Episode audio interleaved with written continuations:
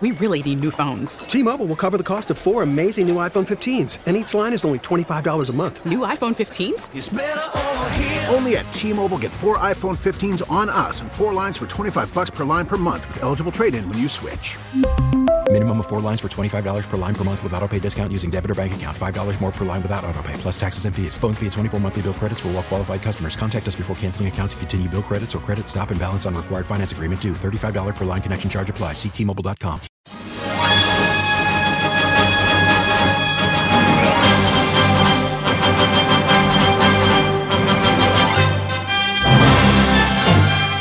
What is up, party people? It's Jake Hughes here. Welcome to the morning briefing for Wednesday, Aug- Wednesday, January 17th, 2018. As I said, super producer Jake Hughes here in the main driving seat because host Eric Dehm's feeling just a little under the weather. But today we have a great show for you. We don't stop because of a little illness, we keep on going full steam ahead.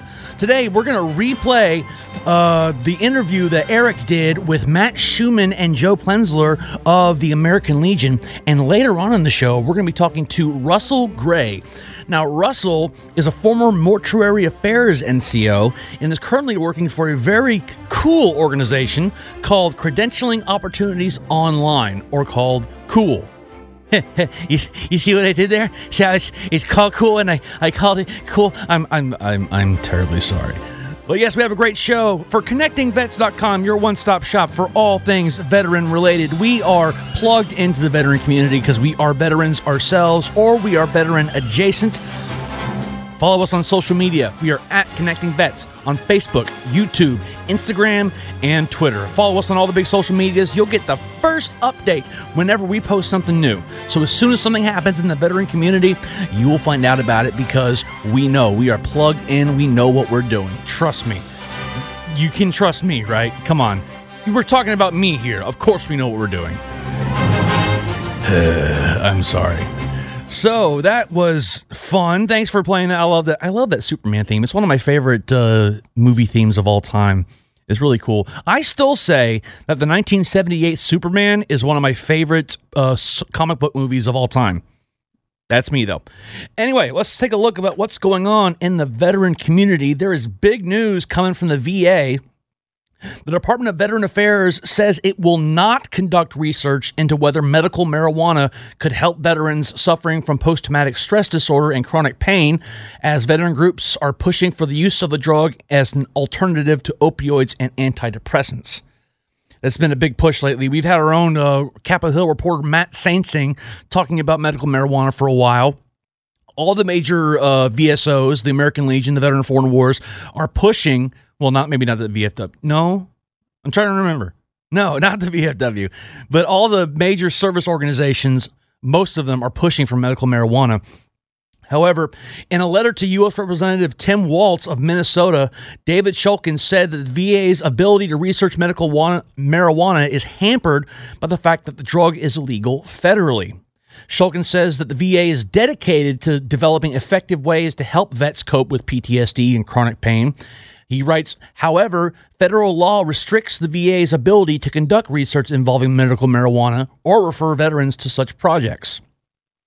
This was not good news for most veteran service organizations. Veteran groups, including the American Legion, have been pushing for the drug to be studied as a, and used to help the effects of ease, ease the effects of PTSD, chronic pain, and other disorders. Nick Etten, founder and executive director for the Veterans Cannabis Project, says what America's veterans need prioritized right now is for cannabis to be treated as a health policy issue. We're desperate for solutions for conditions that we are dealing with. Now, here's a twist something I did not know. John Hudak, who is the deputy director for the Center for Effective Public Management at the Brookings Institution, said that even though marijuana is illegal federally, research on the drug is not permitted. I did not know that, and I'm. Uh, he says that obviously it is federally illegal, but there are no restrictions on doing scientific research on it. Universities do this all the time, and there's a process to go through. He says it's really. He says it's really a cop out for the VA to say, "Oh, we're not doing work on this because of federal law," when, actually federal law allows them to do that. Now, I'm not too sure about that because, yes, uh, private universities have done research on marijuana, but the VA is a federal agency. So I'm not too sure if the law really applies there. I'd have to check with uh, when Matt Saintsing gets in this morning. I'll ask him. He's more knowledgeable on the subject than me.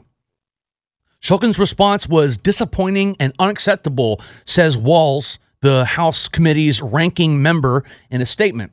He says the VA's response not only failed to answer our simple question, but they made a disheartening attempt to mislead me, my colleagues, and the veteran community in the process. This is all being reported by the Washington Post, by the by. Walz is a veteran himself and said he plans to send another letter to Shulkin asking for further clarification. In May, Senator Shulkin says that, in my opinion, is is that some of the states have put in appropriate controls. There may be some evidence that this is beginning to be helpful. And we are interested in looking at, at that and learning from that. But until the time that federal law changes, we are not able to prescribe medical marijuana for conditions that may be helpful. Now, they can't prescribe it, but can they do studies on it? Like I said, it, if you'll pardon the pun, uh, the issue with marijuana is very sticky. You see, if you know any any uh, cannabis using friends, you'll know what sticky means. Anyway, excuse me. Shulkin said the VA is offering a suite of alternative treatments for patients with PTSD, including yoga, meditation, acupuncture, and hypnosis. The letter also said that the VA has a program to reduce the amount of opioids prescribed to patients with chronic pain. Since 2003, Shulkin wrote 33% fewer patients were receiving opioids. Well, you know, here's another little uh, tidbit. President Trump said during his campaign that he supports making medical marijuana available to the very sick. However, the Attorney General Jeff Sessions is a staunch opponent of marijuana. Sessions this month made it easier for prosecutors to enforce federal law in states that legalize marijuana. Now, I'm not one to tell people how to do their job. And full disclosure, I am not a user of medical cannabis. I am not a user of cannabis at all. However, I do have a very dear friend of mine down in Florida that suffers from post traumatic stress and has some chronic pain, and he uses medical marijuana to um, alleviate his symptoms. Now, obviously, it's not legal in Florida, so he does it a little bit under the table, but he tells me that using cannabis has greatly reduced his symptoms. And I met him once when I first got out of the army last year. Uh, first place I went was uh, from Virginia, where I lived, down to Florida to see him for a couple days. And I got to tell y'all, it really made a difference. Like I could see a visible difference in him from the time when he was in and he couldn't use cannabis to now. And he was just much more energetic, much more outgoing. He could move around better. And it just, it was a visible difference. There was just something in his demeanor that it changed once he started self medicating. And ah, I know, like I said, it's a sticky subject. And I'm not going to speak on legalization. That, like I said, that's for the politicians to decide. But I really, truly think if there's even a sliver of chance that medical marijuana can help the suffering of American veterans, I don't see why the VA isn't moving heaven and earth to try it. It really makes you think why is Secretary Shulkin so wishy washy on this subject? I mean, if it is allowed to do research on it federally, I don't see why not. And here's the thing the reason marijuana is illegal, if you look at the history going way, way back, is because of the hemp industry. But that's like in the 1920s or 10s or something. But the sad thing is that marijuana is now a schedule 1 drug. That means it's on the same level as cocaine and heroin. Now here's the rub. Heroin is a schedule 1 drug, meaning it is highly illegal. However, what does the VA uh, uh, prescribe to patients with chronic pain? Opioids. What are opioids? They're derived from the poppy plant. The same thing as heroin. They're basically giving soldiers, sailors, airmen, and Marines and Coast Guardsmen synthetic heroin and saying, here, here's, some pills, go have fun. And they did something similar with me. I mean, obviously, I don't suffer from chronic pain, so I don't take opioids. But I, full disclosure, I am on a couple of medications to help me regulate myself. I don't feel any shame in admitting that. But the message I got from the VA several times was okay, here's your pills, go have fun. You can solve it yourself. There you go. And that's not the way to do it. So, but here's the VA offering synthetic heroin, basically, to veterans to ease their problems. And yet, this other drug, which may be even more effective if the studies are true, I'm not saying that they are, but if the studies are true, maybe even more effective and help their ease their state of mind. Why aren't they doing it? I don't know, man. It is a very complex issue, and um, we will have to keep looking at it. Okay, there's other big, big news going on in the veteran community. Here's check this out. The Navy has filed criminal charges in connection with the deadly ship collisions last year, including negligent homicide. That's five Navy officers involved in the deadly ship collisions that killed a combined 17 sailors last year will face a variety of criminal charges, including negligent homicide, the Navy said Tuesday night. This is being reported by the Washington Post. The individuals include Commander Bryce Benson and Commander Alfredo J. Sanchez, the former captains of the USS Fitzgerald and the USS John S. McCain, respectively. The Fitzgerald collided off the south coast of Japan with a larger vessel on June 17th, killing seven sailors, while the McCain struck another ship on August 21st near Singapore, killing 10. Three other officers aboard the Fitzgerald will also face charges, Navy Captain Gregory Hicks said. He's a Navy spokesperson. The service did not identify them by name, but they include two lieutenants and one lieutenant junior grade. They and Benson are also facing charges of dereliction of duty and hazarding a vessel. Now, how am I going to put this nice and diplomatically? I agree with this because the the investigations on these ships showed systemic negligence in that okay I'm not in the Navy. I've never been on a ship before, but I've talked to Eric, who has been on two ships before. He he laments his time on there rather regularly, but um, he tells me, and I believe that there are always several members of the ship always on watch. There are people on watch all the time, looking out for this sort of thing. So you got to think about the the young sailors on watch all the way up to the commander of the vessel all didn't see giant tankers coming at them because the both ships collided with vessels larger than themselves. And there's just so many ways to avoid a ship. They got onboard radar, they got sonar, they got people looking around. And it's that kind of systemic negligence needs to be prosecuted. And I know that we always look at veterans and the military and say, well, people should be taking things in consideration, like their mental state of mind or something like that. But no, these guys, these guys indirectly caused the deaths of 17 sailors. And I don't, and that's indefensible. In my humble opinion, I'm not speaking for the Navy or speaking for connectingvets.com. I'm saying, in my personal opinion, you can't wash that away. You cannot simply say, oh, well, isn't a mistake. We can, can move on with their lives. I mean, when, when it first broke, we heard that the commanders were relieved of duty. And my first thought was, that better not be all that they do. Because we all know, all people in the military, we know that sometimes the good old boy system takes over. And what you may be asking, what is the good old boy system?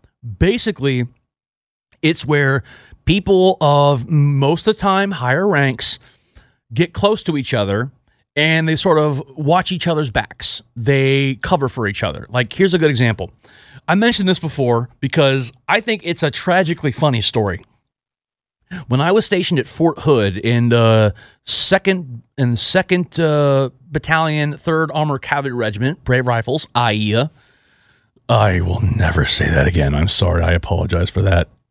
Yeah, in the in the third ACR, you don't say Hua, you say Aia, and that got really annoying really fast. But anyway, while I was in heavy company, we had a first sergeant. I cannot remember his name for the life of me. uh, hmm, what was it? Was it Nelson? No, 100% no. I, I, anyway, it doesn't matter what his name is. But he was known to be something of a uh, partier. I heard later from several of the platoon sergeants that uh, when they would come in for morning meetings before PT, they one time found the first sergeant passed out, hung over on his couch and just sort of waved them away, saying there was no morning meeting, and one of the platoon sergeants had to take the formation for PT. That right there is the wrong answer. But the big one came when he got caught.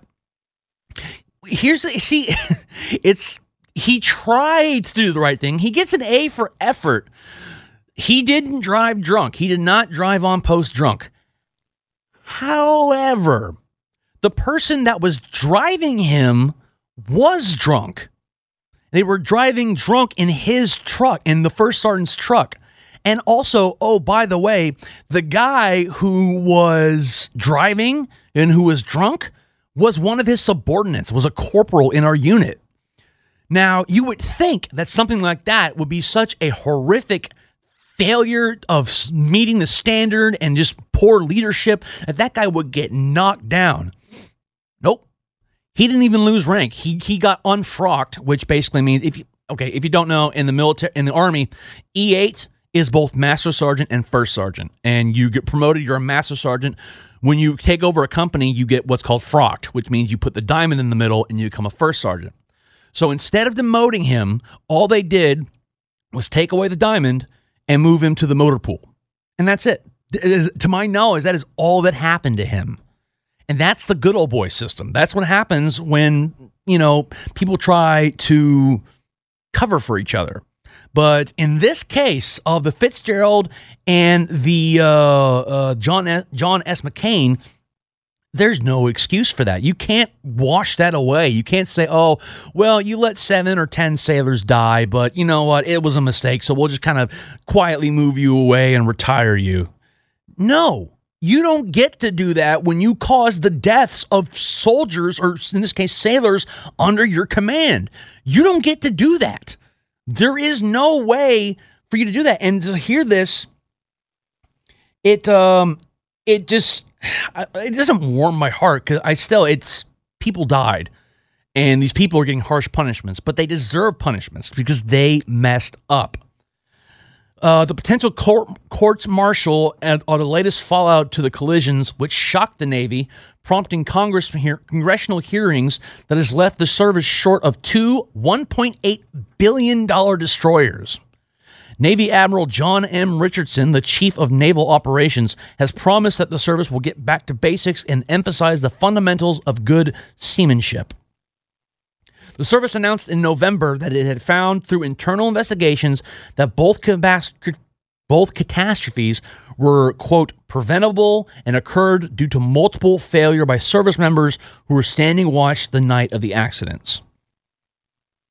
So, see, here's the thing. I am willing to believe, at the very least, that the commanders weren't on watch that night. Because let's face it naval commanders which are the equivalents of lieutenant colonels in the army they don't lieutenant colonels don't pull cq they don't pull staff duty. We all know this. So they were probably asleep in their cabins. So you may be asking well what? How can they get charged for negligent homicide if they weren't even on watch? In the military the saying is crap rolls uphill as in when your soldier does like when I when I was a non-commissioned officer, if my soldier got in trouble for something, it came down on me. No matter what it was, it could be something as small as losing an item, or it could be something big like a driving under the influence. It was viewed as a failure of leadership on my part because if I had been doing my job as a leader, this soldier would not have done what he did. And this right here with the the the two ships, the Fitzgerald and the McCain, it shows that these commanders weren't doing the right thing. They were not properly instructing their soldiers or sailors. They were not enforcing standards. They were not enforcing training on how to uh, avoid these types of things. And so people in the Navy, the ships collided and people died. And so, like I said, crap rolls uphill. Uh, Richardson disclosed at a Pentagon news conference and on November 2nd that he assigned Admiral James Frank Caldwell Jr uh, to serve as a consolidated disposition authority for legal cases related to the collision. The term defines a senior officer who oversees cases that can be both criminal and administrative in nature. The service has already removed numerous people from their jobs as a result of the collision, including Sanchez and his second in command on the McCain, Commander Jesse L. Sanchez. On the Fitzgerald, the Navy removed Commander Benson, Commander Sean Babbitt, the ship's number two officer, and Command Master Chief Bryce A. Baldwin, its senior enlisted sailor. See, that's my that's my thing right there because we, we know as as veterans and members of the military we know but in case you're listening and you're not in the military it falls on ncos to do the training point blank. Nco training is an nco's job. Now what this means is the officers weren't doing their job and making and overseeing the nco's training which led to the sailors not doing their job properly. So this whole situation man is just it really it's really sad. And not just because people died, but and not just because equipment was lost, but because this kind of thing really affects the civilian world's view of the military. I mean, you got to remember, like when I was teaching public affairs in the Army, I said one of you represents all of us. And that's true because people the general public don't know soldiers, they don't know sailors, they know the army, they know the navy. So when they see stuff like this, they uh, they whether they want to or not assume, wow, that service doesn't know what they're doing. And it's just like I said, it's really sad because I know the Navy's better than that. I know all the services are better than that. But you really it just hurts, you know? I mean, because it makes us look incompetent. Or not us, I'm not in the military anymore, obviously, but the military look incompetent because. I mean, you got think of it from a civilian's point of view. Someone who's never been in the military, never been in the Navy, never been aboard a ship, none of that stuff. I, if it was me, I look at it and say, well, hey, how could you miss a gigantic tanker ship coming at you? That seems like common sense. And because of this, equipment was lost, people died, and sailors will never come home. And it's really a tragedy. In the August, uh, the Navy removed Vice Admiral Joseph Aucoin, who oversaw its Seventh Fleet. Aucoin's replacement, Vice Admiral Phil, Phil Sawyer, then removed Rear Admiral Charles Williams and Captain Jeffrey Bennett, who oversaw aspects of the ship's deployment. So you see, I get that this goes this crap rolls uphill. It goes all the way up to Navy captains, which are like full-bird colonels. In September, Richardson notified Admiral Scott Swift, the commander of U.S. Pacific Fleet, that he will not be nominated to lead the U.S. Pacific Command, effectively pushing him to retirement. That's an admiral. That's a four-star general, all the way, all the way up, man. The Navy's senior officer overseeing surface warfare, Vice Admiral Thomas Rowden, is also expected to step down this week ahead of a recommendation that he be removed. so let's go on to let's let's try to brighten the mood a little bit. We're talking about all this this heavy stuff. Let's talk about what we got coming up on the show. On next uh, our next segment, we're going to replay Eric's interview with Matt Shuman and Joe Plenzler of the American Legion because it's Wednesday, which means the American Legion. And later on in the show, we're going to be talking to, uh, hang on. I am horrible at my job. We're going to be talking to Russell Gray, a retired tech sergeant from the U.S. Air Force, who is a former mortuary affairs NCO and now works for Credentialing Opportunities Online, or COOL.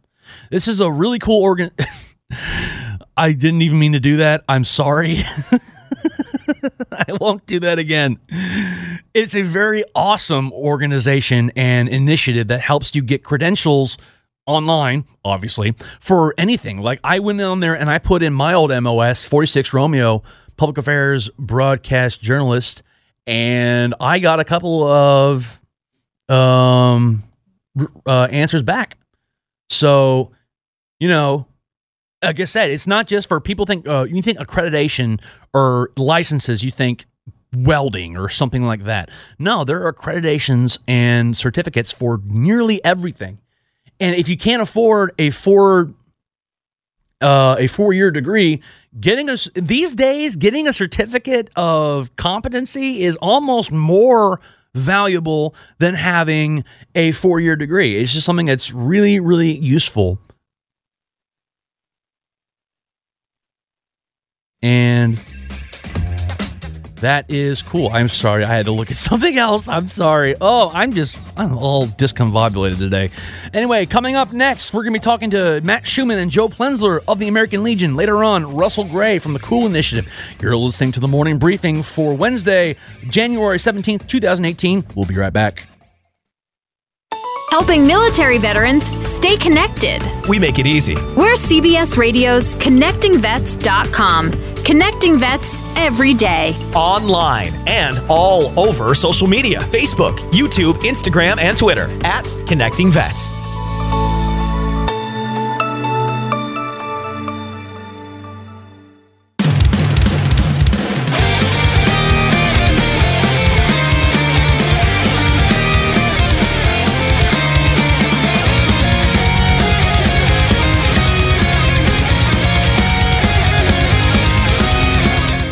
That's a little band called Theocracy for you. That's right. When you get me hosting the show, you get some cool metal to listen to during the transitions because I'm I'm a huge metalhead and I love sharing my passion. Welcome back to the morning briefing for Wednesday, January 17th, 2018.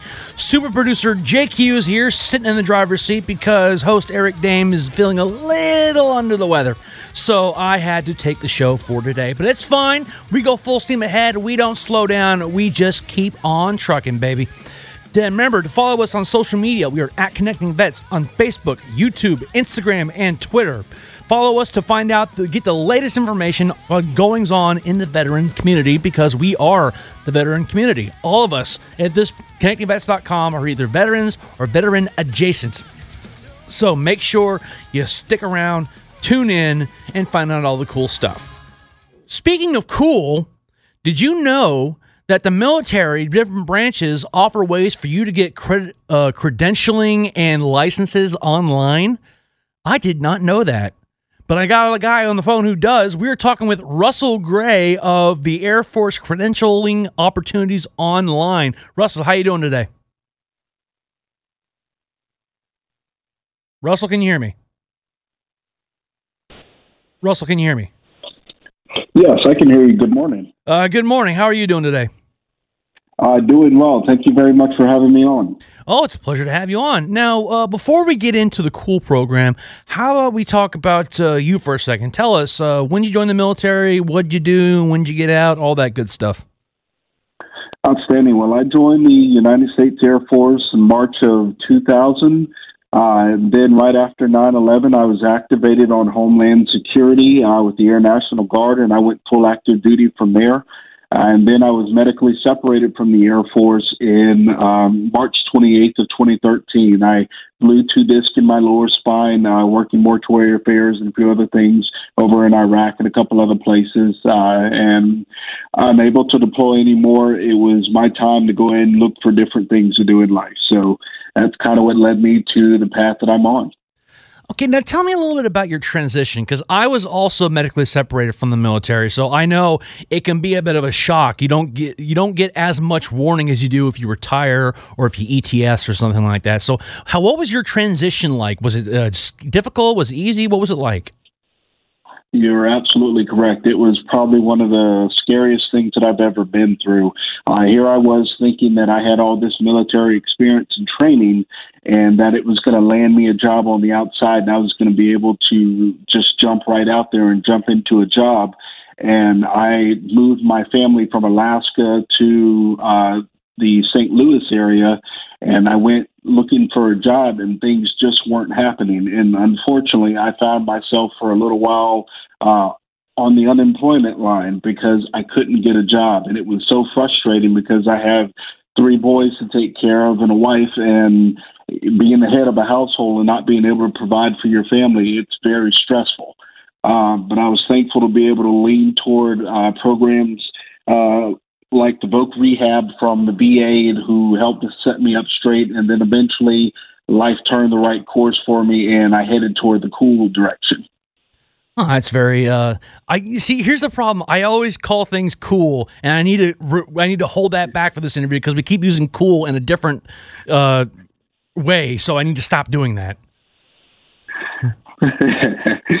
no, actually, uh, uh, it, it's great to use cool credentialing opportunities online. That's what it's for. Uh, each branch of the service has one. A little bit later on, uh, I'll give you the websites and everything for everybody's uh, different locations, but cool is a cool word to use, if you will.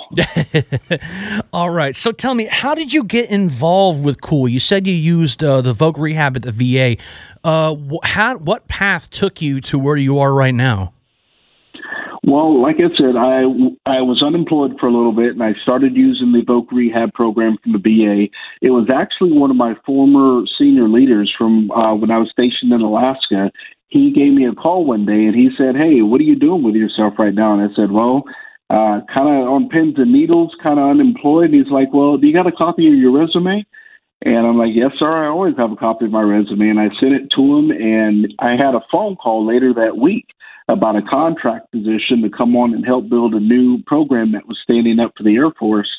And I came, I moved, I, I moved on a whim from the Illinois, uh, Missouri area all the way down to Alabama. I got down here and started as a contractor and then had the opportunity after a year of helping build this new program to become its first director.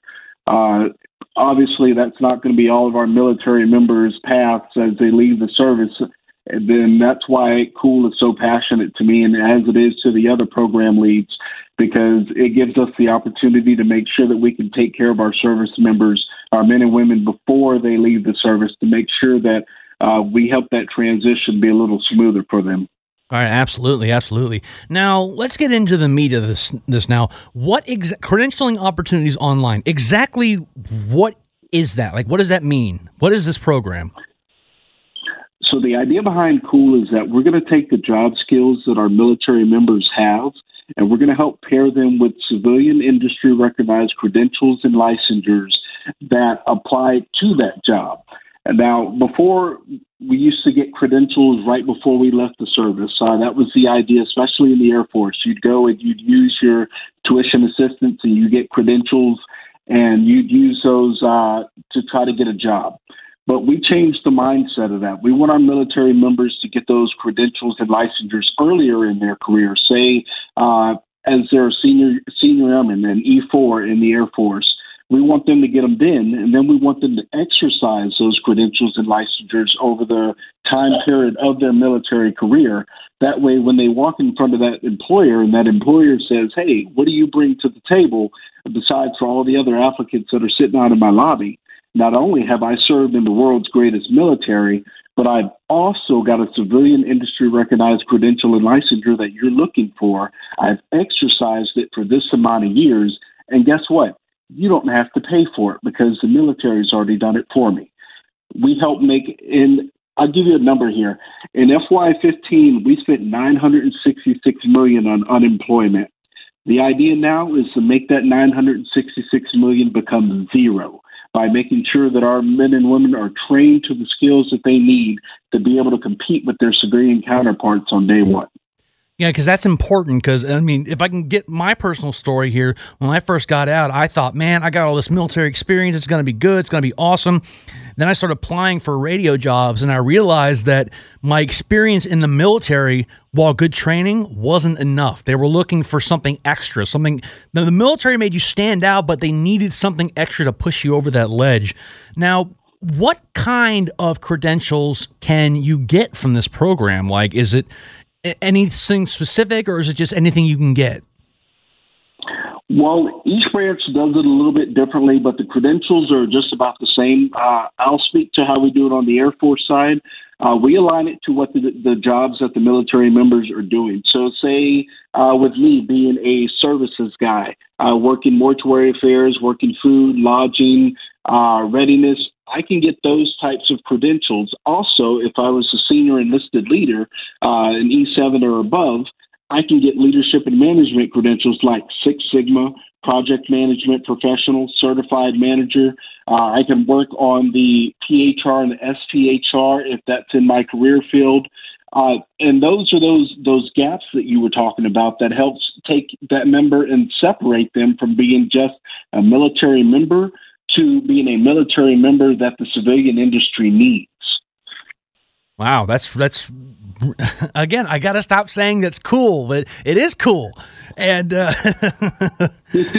I I apologize. My own vernacular is getting hold of me now. Um, I now because I was a member of the world's greatest army, the Superior Branch. No offense, no, you know, don't don't take it the wrong way, Mister uh, Golf Course Air Force, whatever. I'm sorry. I'm sorry. You, you always love the Air Force when you deploy. Yeah. Oh. Oh. Yes. Yes, we do because we love to hang out in their barracks. They got better living conditions than we do. But anyway, uh, so I'm on the Army's website, and it's really cool. I can I put in my MOS, my job rate, and it gives me this list of all these different. Uh, certifications I need, like uh, Adobe Photoshop, uh, Apple Pro Final Cut, all this other cool stuff. Now, uh, how does funding handle like like is there a limit to how many credentials you can get or can you just keep on trucking the entire time you're in the military So, like I said, each branch does it a little differently. The way the Air Force does it on our side of the house is we give every enlisted member a $4,500 lifetime cap. But with that cap, you're allowed to get as many civilian industry recognized credentials and licensures as you can fit within there.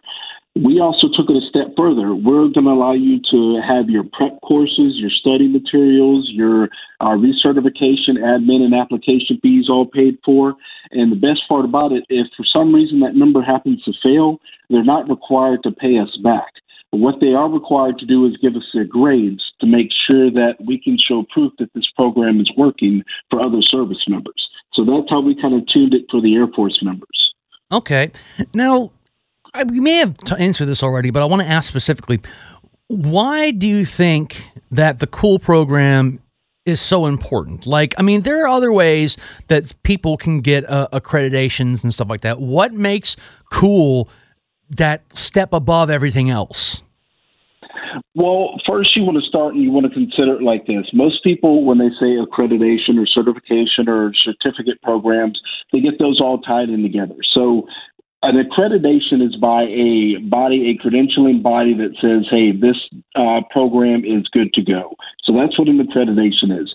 A certification means that you can do that job. A certificate program, uh, say you attended a training seminar and at the end they give you a certificate that says, hey, I attended, I'm good to go. But that certification or licensure is what we want our military members to obtain.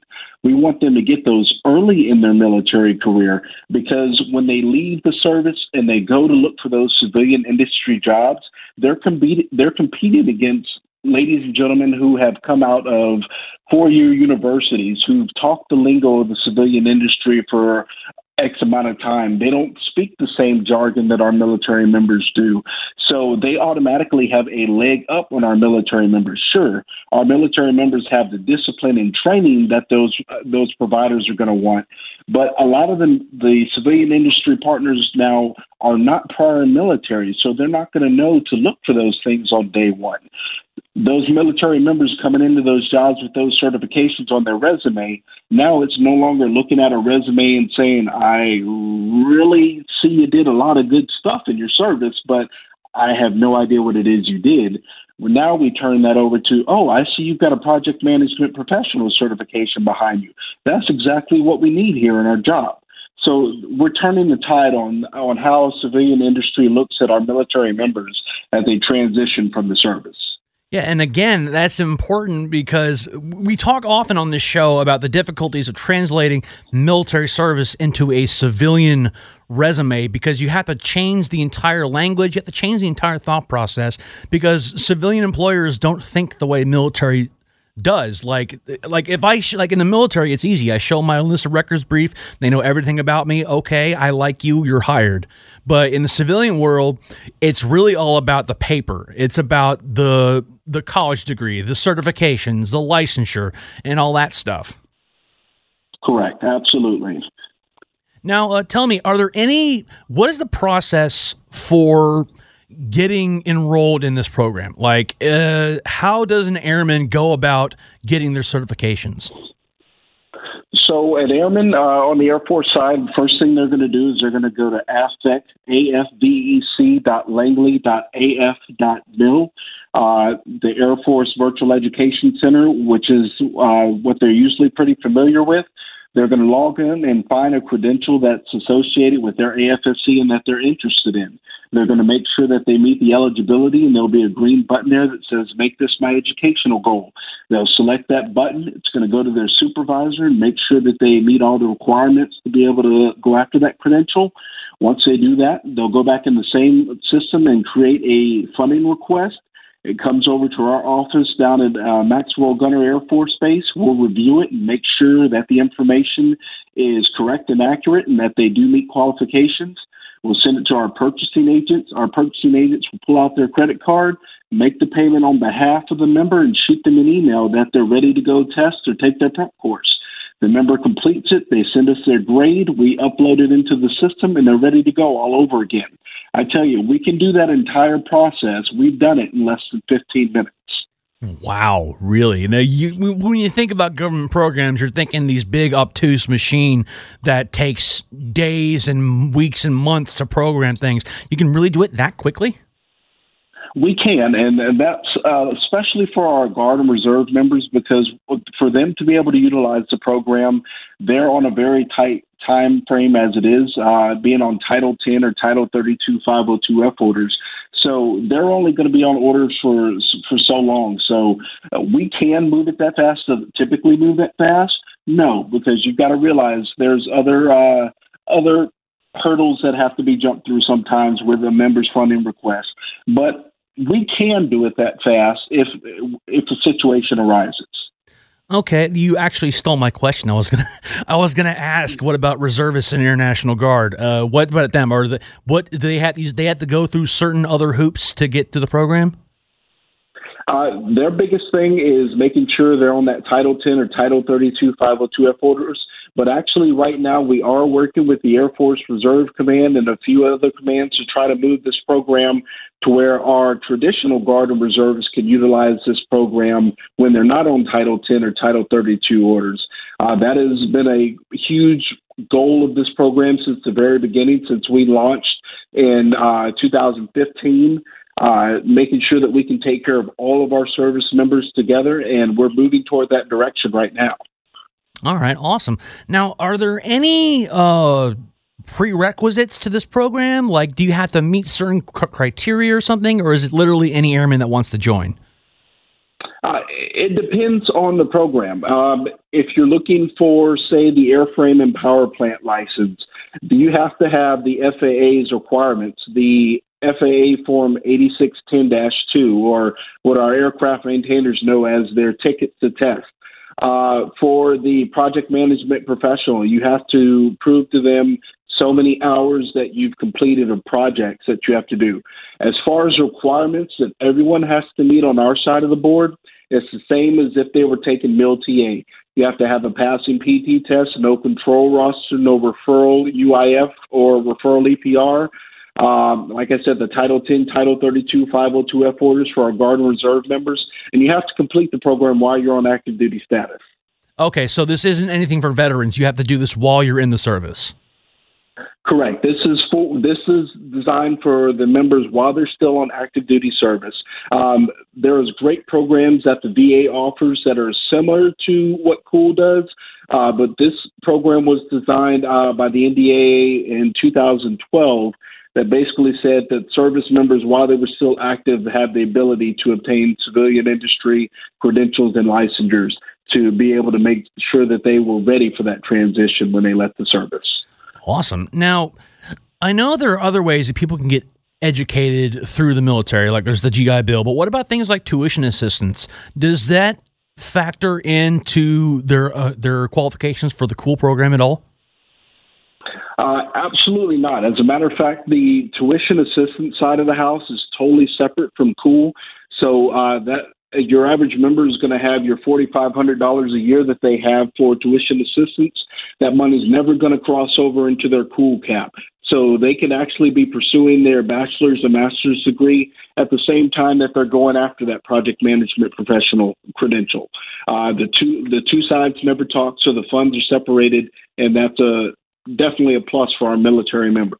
Right, right. I can imagine it is. Now, um, hmm, what am I trying to say here?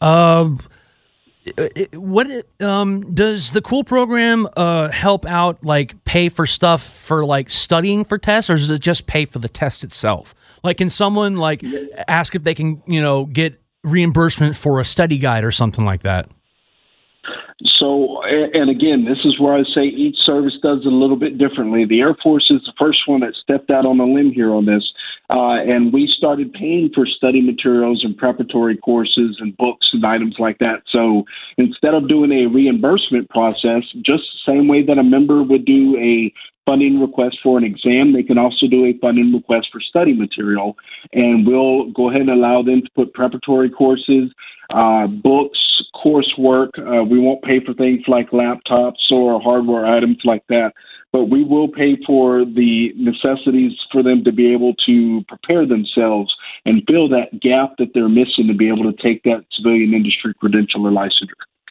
Okay.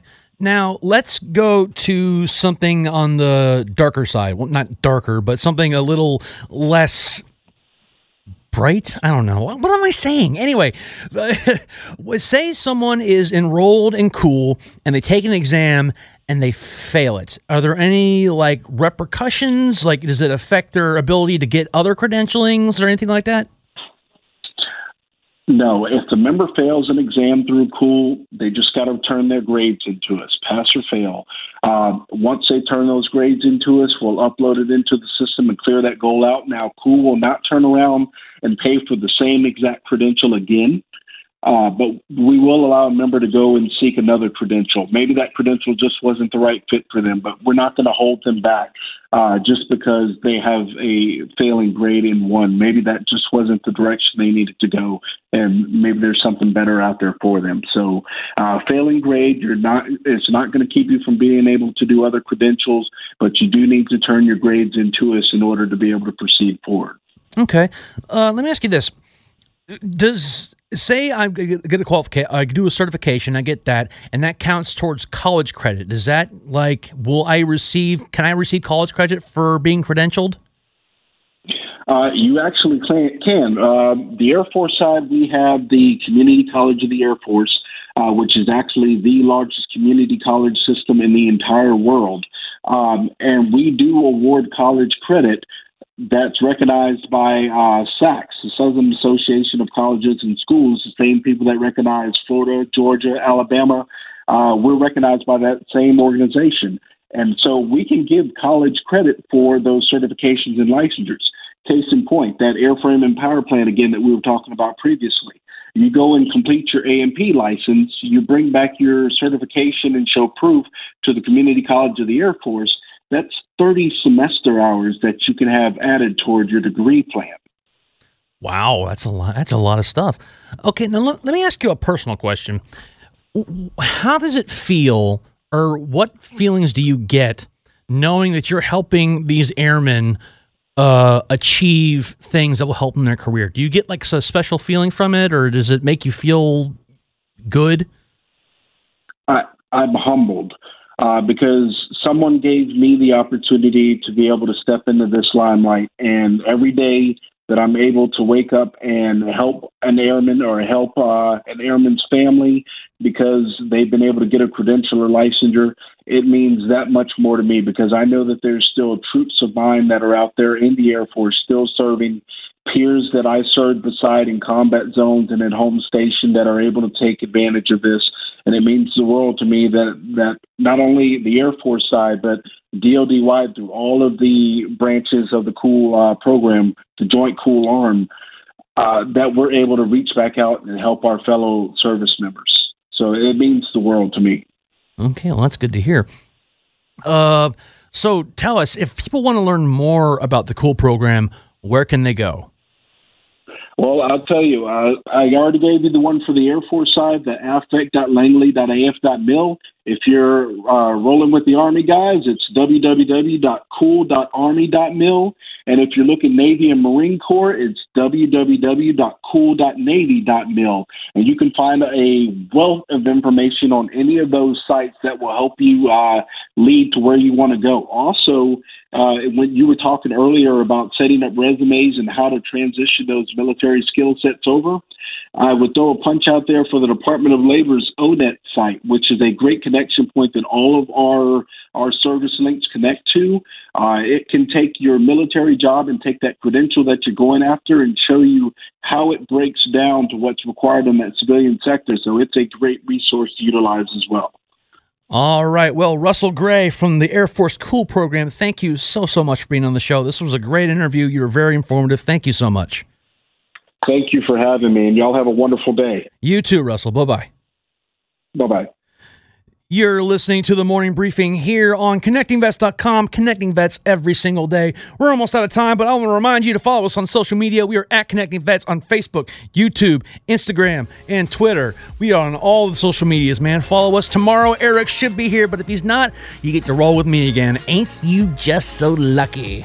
Morning briefing for uh, January 17th, 2018. We'll see you tomorrow. Bye bye. Hey, Rob Bradford here. I have set out on a mission with my good friends at FanDuel to prove what I have known for some time baseball isn't boring. Now I have a daily podcast to prove it with some of the most notable people in the baseball world screaming baseball isn't boring from the mountaintops or at least agreeing to come on our show. Players, managers, GMs, and yes, even the commissioner of baseball, Rob Manfred. It has been a constant wave of baseball's most powerful voices. So join the revolution. Subscribe and soak in Baseball Isn't Boring. Listen on your Odyssey app or wherever you get your podcasts. You'll be glad you did.